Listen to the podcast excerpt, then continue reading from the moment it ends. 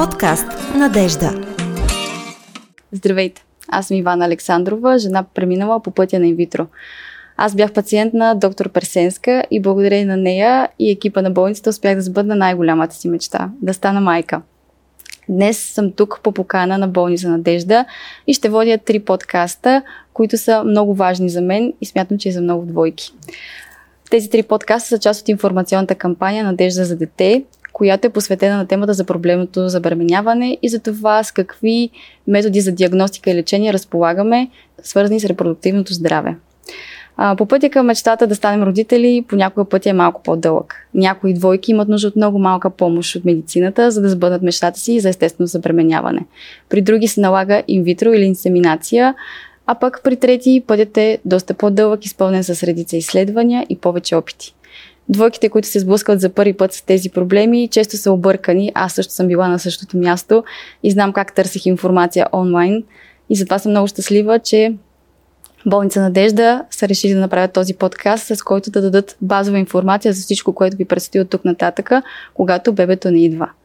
Информацията ще бъде събрана на достъпен и лесен език, така че да може да знаете във всеки един момент какво се случва и какво ви предстои, без значение кой от сценариите е вашия. Кампанията Надежда за дете ще протече в три основни етапа с различни информационни материали и по един подкаст, и по един подкаст за всеки от тях. Първият етап е насочен към началните стъпки, които всяка двойка трябва да предприеме, когато бебето не идва, след като вече опиват от известно време. Тук ще посочим методите, които а, целят да ни помогнат, какви изследвания трябва да направите, кога да се обърнете към репродуктивен специалист и какво можем да направим за естествено забременяване без инвитро.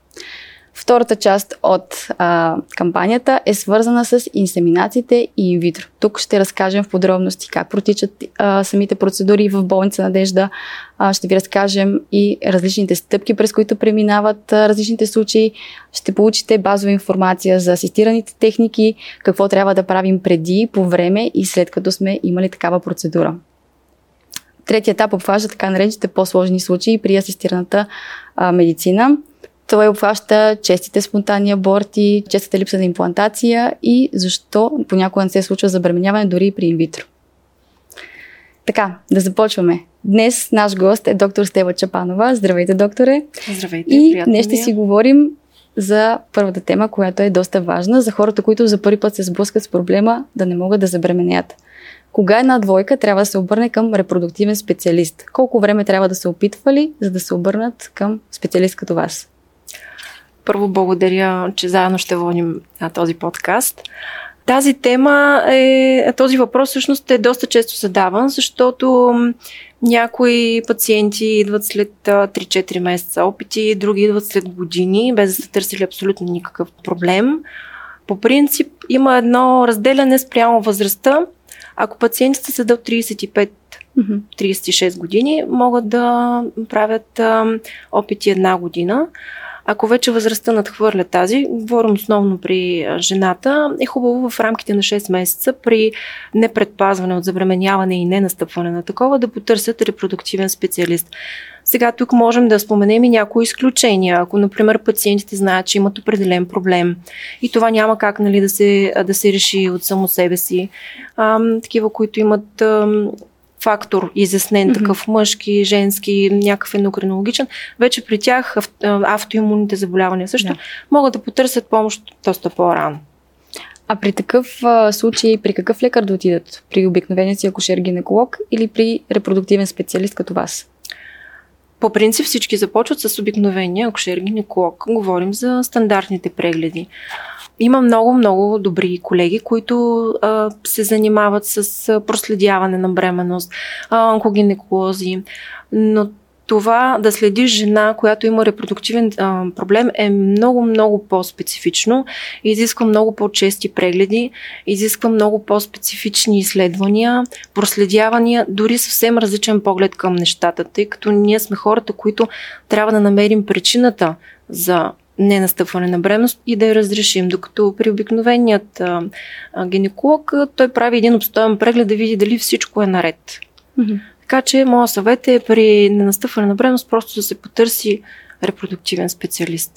Разбирам. И сега един въпрос, който мен лично много ме вълнуваше, когато бях в тази част от процеса. Посещението при репродуктивен специалист означава ли задължително, че ще се стигне до инвитро? И има ли други начини, с които да подпомогнете естествено забременяване?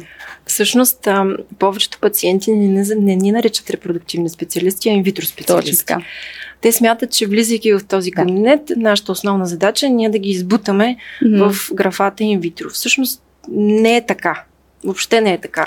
Посещението при репродуктивен специалист, нека да се, нека да, да влезем малко mm-hmm. по-в литературния жар, все едно отивате при един детектив. Mm-hmm. Той трябва да огледа всичко, направи едни обстойни прегледи, не само на жената, а и на мъжа. Това е много важно, mm-hmm. тъй като при един обикновен гинеколог това не се прави, след което да се, натър... да се потърси точната причина.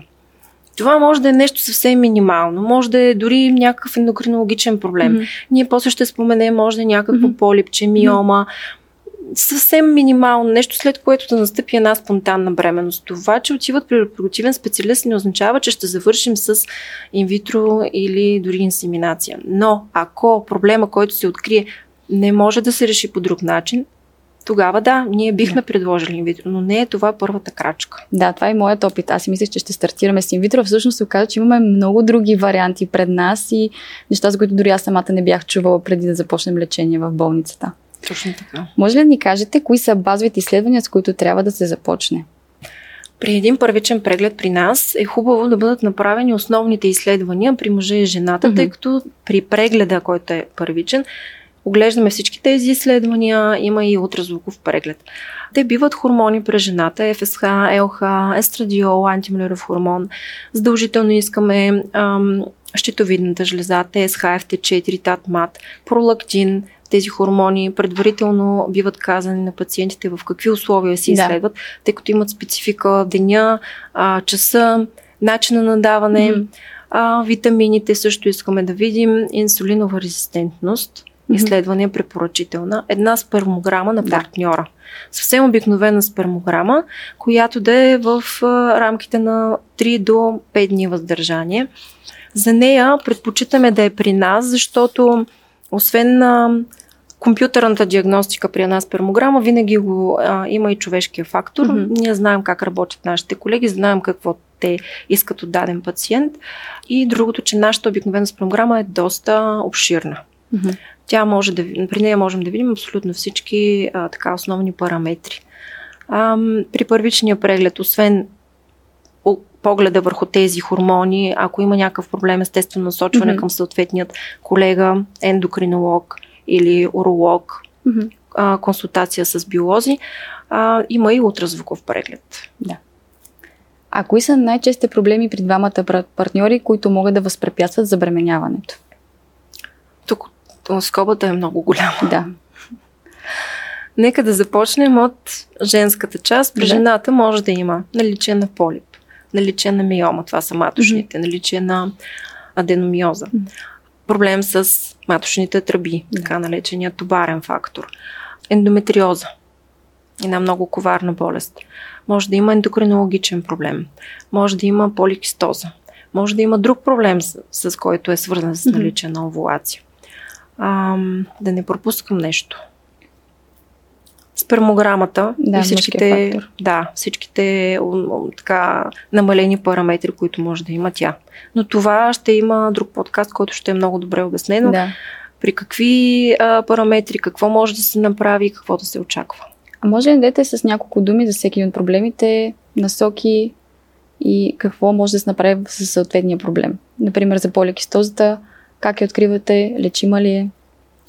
Така, добре, нека да започнем с а, поликистозата. Всъщност това се казва поликистозен синдром, защото mm-hmm. той включва не само а, самия поликистозен изглед на яйчниците, mm-hmm. защото нали всеки казва, слагаме транжестериол, вие имате поликистоза. Всъщност това се казва поликистозен синдром, тъй като в него са включени няколко отделни фактора. Mm-hmm.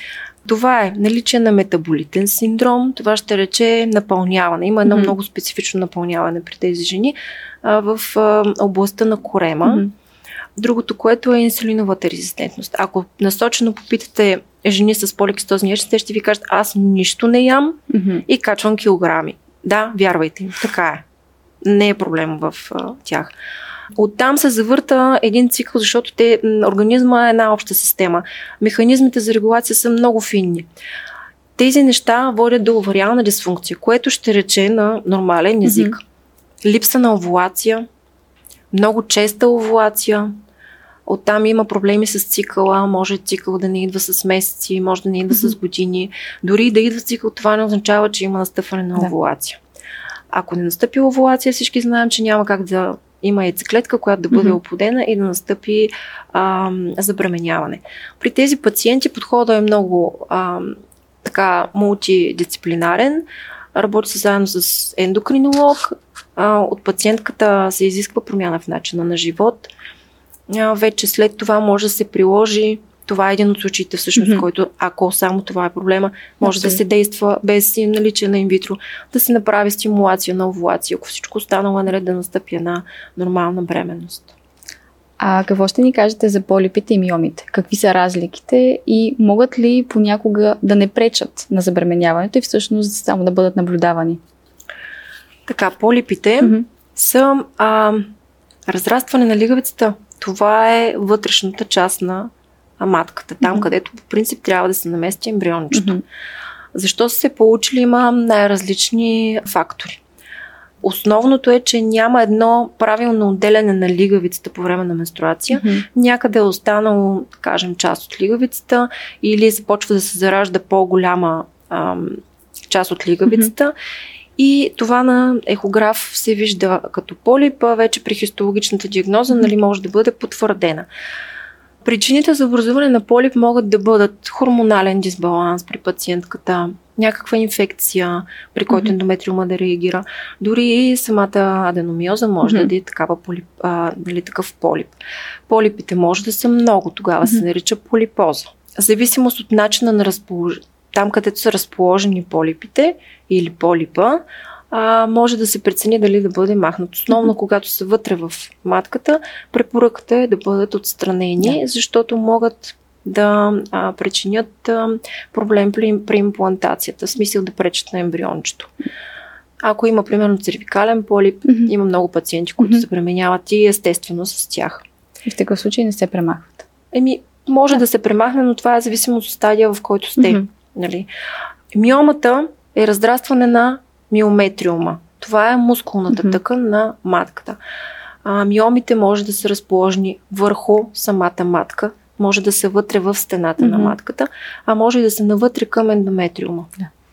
Когато ми, а, миомите са навътре към ендометриума, тогава се препоръчва да бъдат премахнати.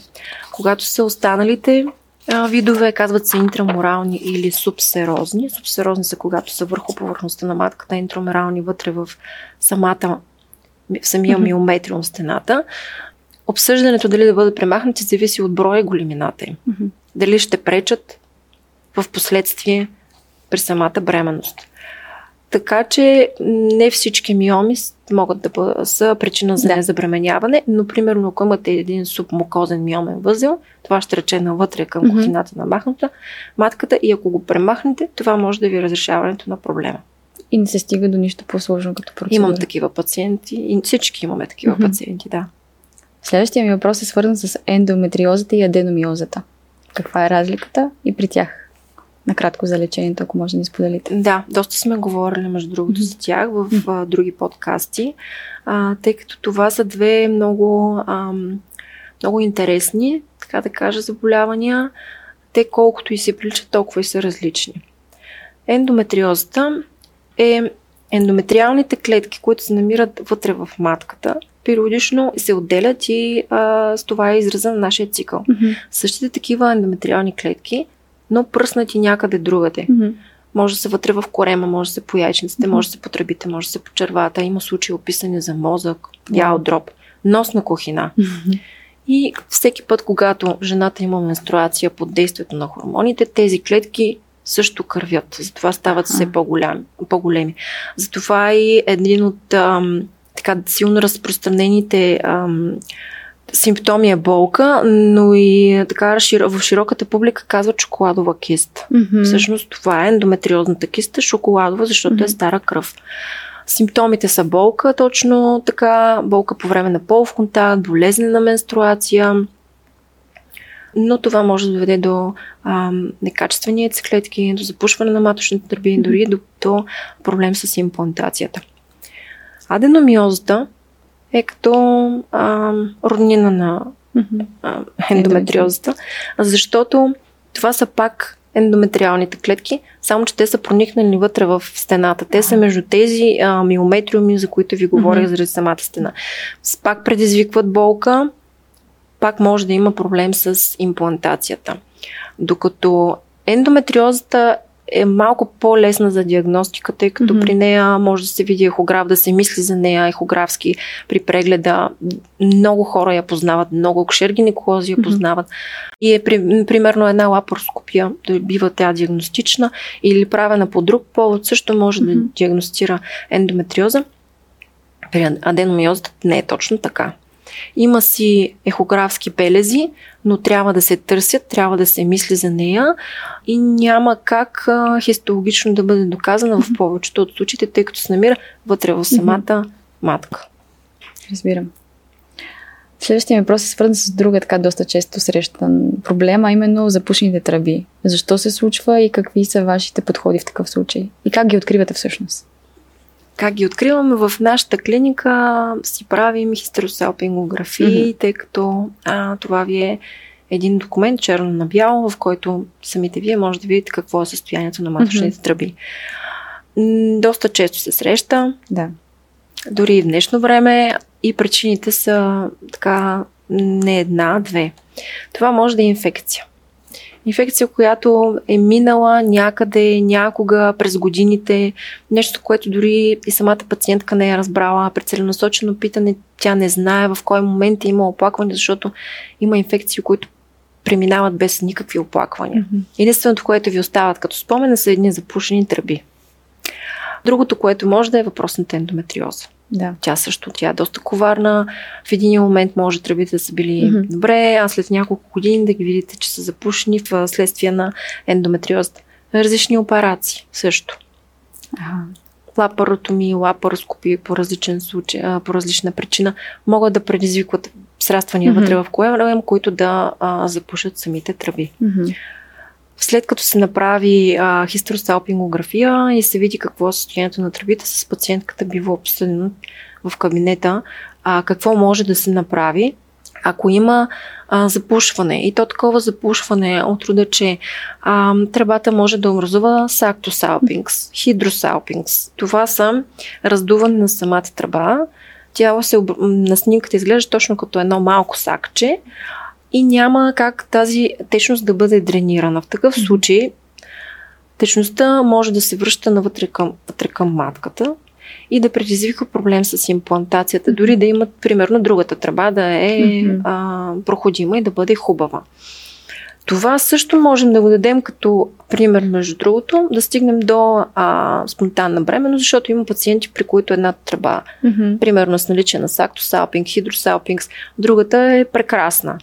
Когато има сакто или хидросалпинг, препоръката е да се направи лапароскопия. Mm-hmm. При лапароскопията м- се прави оглед на тръбата, опитваме се да оправим нейната проходимост, да видим запазени ли са всичките части с фибрите накрая, които трябва нали, да, ам, да перисталтират и да приемат яйцеклетката но ако, за жалост, тръбата е загубила изцяло нейната функция, препоръката е да бъде премахната, mm-hmm. защото една такава тръба, първо, че може да предизвика проблем с имплантацията, второ, може да предизвика и неспонтанни аборти, и трето, което може да предизвика е отваряне на мехур в големите седмици, mm-hmm. късани аборти, което е така, yeah. една от най-големите драми в живота на една жена. Mm-hmm. И ето Имаме и такива пациенти, едната тръба, примерно, е отстранена, те забременяват с другата тръба без, без наместа. Да. Добре, продължаваме с още един доста, вече мисля, че е разпространен при доста млади дами проблем, а именно намаления ячников резерв. Какво е това, как се измерва и има ли методи да го подобрим? Да, това е много актуална тема да. в днешно време, за жалост. Още при първичния преглед споменахме, че имаме изследване да. на ФСХ, ЛХ, естрадил и антимлюров хормон. Когато пациентката дойде и ни представи тези а, хормони и от самия преглед ни още тогава а, така ни светва лампичката при определени пациенти, че имаме проблем с резерва. За жалост, а, все по-ниска е границата, все по-млади жени идват с а, проблем с яичниковия резерв, като причината, причините може да са много, а, дори може и да не бъдат открити накрая. Mm-hmm. Това може да е генетична причина, mm-hmm. родствена предразположеност. Целенасочено питане много от тях казват майка ми на 40 години влезе в менопауза, mm-hmm. сестра ми примерно на 30 няколко вече е без цикъл. Mm-hmm. Другото, което е, може да е начин на живот. Mm-hmm. Стрес, начин на хранене. Не на последно място са пациенти, които са претърпяли операция на яйчниците по различни причини. Mm-hmm.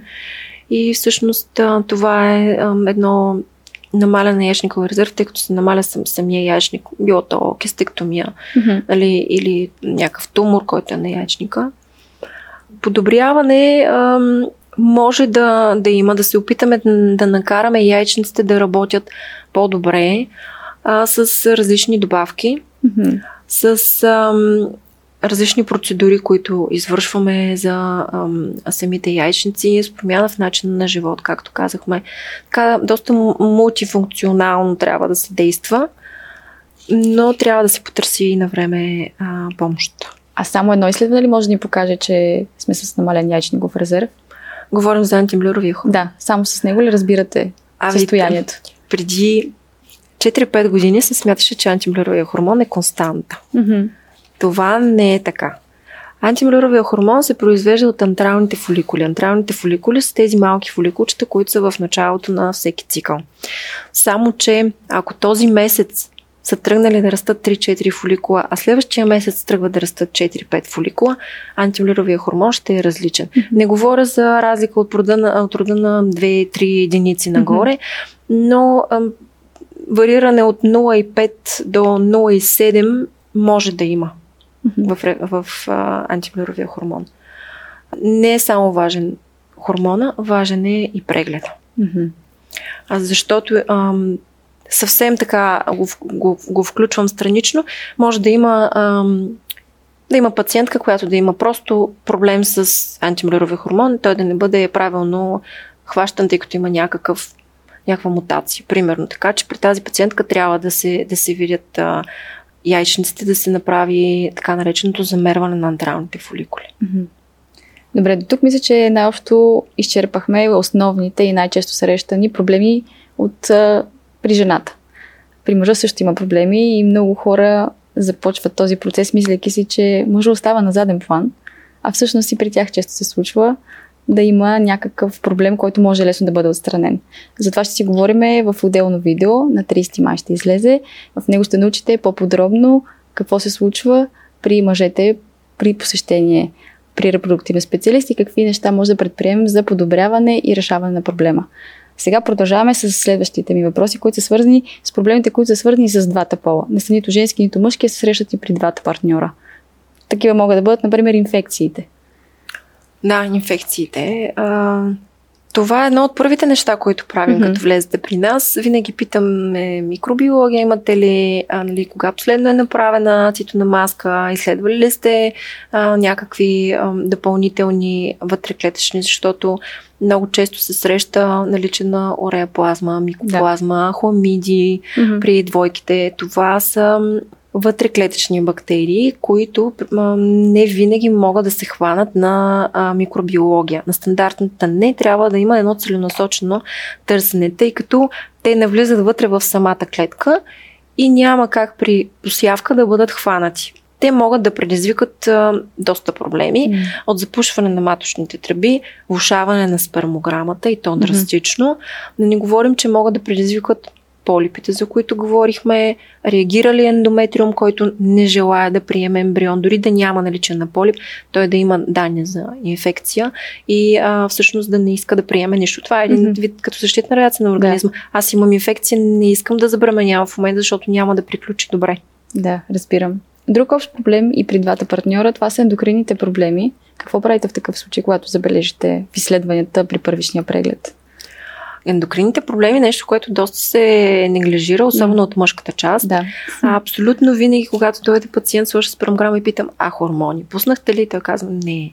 Никога те не пускат хормони, но това е изключително важно, mm-hmm. защото може да има нещо съвсем финно, което може да се а, коригира от нашите колеги ендокринолозите. Mm-hmm. Всъщност ние, колкото и да сме запознати с а, гинекологичната ендокринология, а, примерно проблеми с щитовидната жлеза, също мъжките хормони ги насочваме към колегите по ам, ендокринология и естествено колегите уролози, mm-hmm. които могат да се справят с тях. Съвсем финна намеса и след това може да настъпи бременност. Чудесно. Това бяха най-общите проблеми, които пречат на двойките да се бременят и в повечето случаи, както видяхме, проблема може да бъде решен бързо и да се стигне до естествено забременяване. Какво бихте казали на двойките, които искат бебе, но то още не е дошло за финал? Ако бебето се бави, без паника, успокойте се, потърсете а, репродуктивен специалист, който няма да ви. А, не означава, че трябва веднага да правите инвитро, за което повечето пациенти а, така се страхуват. Ние ще помогнем, заедно ще вървим по стъпките, за да намерим проблема, той да бъде решен и да стигнем крайната цел.